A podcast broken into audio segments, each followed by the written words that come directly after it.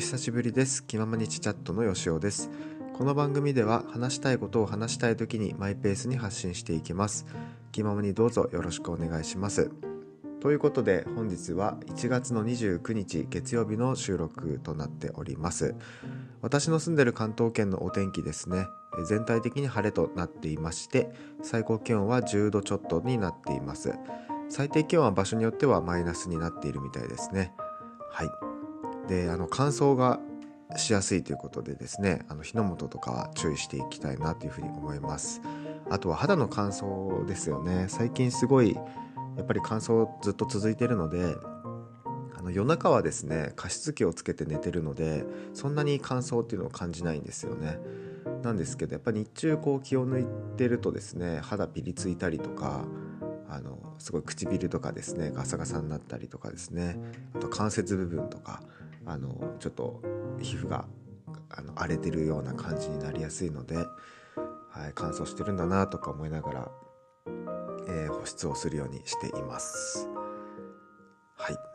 まあ、そこら辺はあの気を使っていければいいかなというふうに思うんですが、えー、今日はですね、えー、大きく2つお話をしようかなと思います。えー、1つはですねえー、ポケモンスリープですね。以前からお話ししているポケモンスリープがですねアップデートがこの前ありまして新しいエリアに行けるようになったんですよね。そこであのポケモンもですね何種類か追加されたということで、はい、本格的に移動できるのは今週からですね、まあ、厳密に言えば先週からですね移動はできたんですけど、うん、あの月曜日週は月曜日始まりであの週の途中でエリアを移動するっていうのはちょっとまあいろいろ面倒くさいといいますかあのアイテムを使わないといけないっていうので私はですね今週から月曜日から、えー、移動しました、はい、なので、え、今日の夜ですね寝顔を楽しみに待っていきたいと思います。でこの新しいエリアに追加されたポケモンたちはその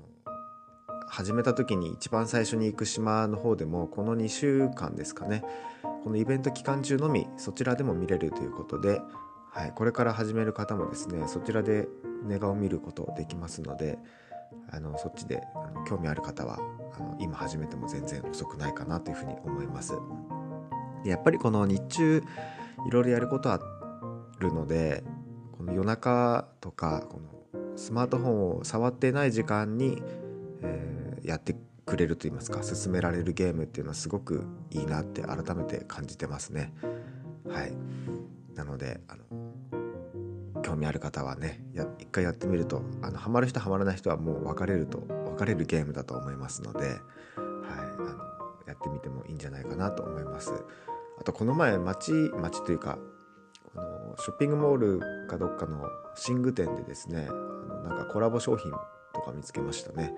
なんでやっぱこう現実世界のものといろいろコラボしたりとかしてるみたいですので、はい、あのポケモンすごいなと思いました。うん、なんかあの外国人の人にあの日本で有名なものものというか人の名前を聞いて分かるかどうかっていう質問をしていた動画を何かで見たんですけどこう日本人ならあ知ってるっていうような有名人の名前例えば大谷翔平さんとかですねそういう方もですねあの質問してたんですけど意外とやっぱり分からないんですよね海外の方は。はい、知ってる人はですねああ知ってるってなってるんですけど、まあ、やっぱあんま知らないっていうのが、まあ、一般的でしたねそのインタビューの中では。うん、でその質問の最後にですねあのピカチュウって出してるんですよそしたらやっぱ誰もが知ってるんですよね。やっぱりあのそのポケモンのキャラクターの認知度とかは本当に世界的にすごいんだなっていうのをその動画見て思いましたね。はい、ちょっとポケモンスリープから話が脱線しちゃいましたが、はい、ちょっとあの新しいエリアがねできましたので今日からまた寝顔の方を楽しみにしたいと思います。でですね今日の本題といいますか2つ目の話題に入っていくんですけどその日中忙しくてゲームできないからポケモンスリープみたいな形式のゲームすごくいいっていう話をしたんですけどあのですねあの日12月の年末1112月と1月あたりですねがここ最近一番忙しくてですね本当に毎日時間の流れが早かったんですよね。朝起きて今日も一日始まったなと思ってあれやんなきゃこれやんなきゃとか思いながらこなしながら、えー、気づいたらですねまた布団の中にいるという本当に時間がないような生活だったんですけどあのそそれをちょっと振り返ってましてなんか時間の流れって結構年齢を重ねると早くなるっていう話があるじゃないですか。ちっちゃいうちは目目にするものが全て新しくて、えー、過ごしている空間もすごく広いものでだけど大人になっていくと経験とか見たものが増えてきたりするので、えー、時間の流れが、えー、早くなってしまうっていう話はよく聞く話だと思います。あとはですね大人になるとやっぱりあのやらなきゃいけないことあの人それぞれ増えるんだと思うんですよね。あのそれはですね一つのことではなくて多方面にわたるやらなきゃいけないことですよね。あのお仕事の社会的な方のタスクとかもそうですしプライベートのタスクもあの十分に増えるんだと思います、まあ、そういった理由で時間の流れが早く感じるのは、まあ、分からなくはないんですよね。はい、ってなった時にですねあのその忙しかった年末と1月を振り返っててあのなんだろうなこうただ時間が過ぎちゃっただけではなかったんですよね。あの充実はしていたなっていうふうに感じたんですよ。はい。あの忙しくて時間が過ぎちゃったイコール充実とはあのならないと思うんですけどあの本当に本当こまごましたどうでもいいようなタスクを過ごしてたら、え、過ぎちゃってっていう場合にはですねまあ充実して見方によってはそういうふうに判断する人もいるかと思うんですけどはい、そういうふうに判断できない場合もあると思うんですよね。あ終わっちゃったみたいなまた今日も終わっちゃったっていう感じになることもあると思うんですけどあそういう感じではなかったんですよ。でなんでそうだったのかなっていうふうに振り返った時にやっぱりですねそのやってたことがそのすごいやっぱ自分のためになっててるなっていうのは感じましたしあの別にちっちゃいタスクでもなかったんですよね。ある程度こう時間をかけてやらなきゃいけないものが多かったので、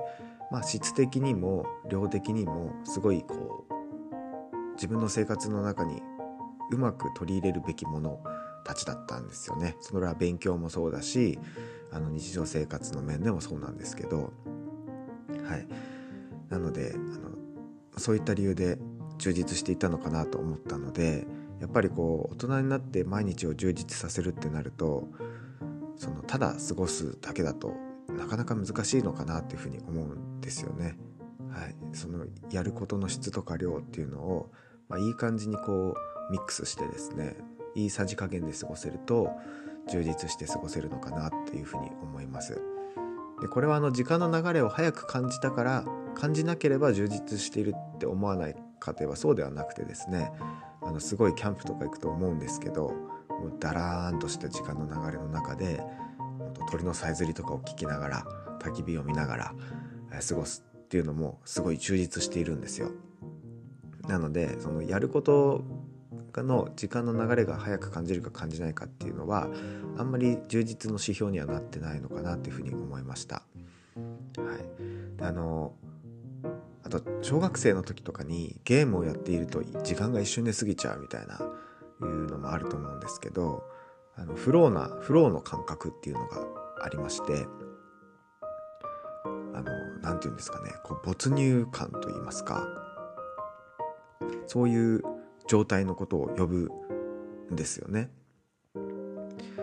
で、まあ、そういう状態に至れればやっぱりこう何ですかね完全に浸って精神的に集中している感覚ですごいこういい状態いいものが出来上があの生成物もいいものが出来上がるっていうような状態があるんですけどはい。だかうまくそういう状態になれればそれはそれで充実してるのかなっていうふうに思うので、はい、ちょっと今ね話がいろいろごちゃごちゃしちゃいましたけどあの、まあ、まとめるとですね時間の流れが早く感じるっていうことが必ずしも充実にはつながらないんだなっていうのが分かったこと。でその充実のためにはやることの質とか量とかそういうのをこううまくコントロールできると充実につながりやすいんだなっていうことが、えー、まあ、感じましたっていうお話ですね。今日のお話は。はい。であのフローに関してはその人間の遊びっていうところに関してはすごいこう奥が深い話で結構研究者の方々もね研究をしているみたいなんですけど、はい、ちょっとその論文をね一時期すごい読み漁ったことがあるので、まあ、そこに関してもねあの今後いつかお話できればいいなというふうに思います。はい、えー、ということでですねちょっと話あの思ったよりまとめられなかったんですけど、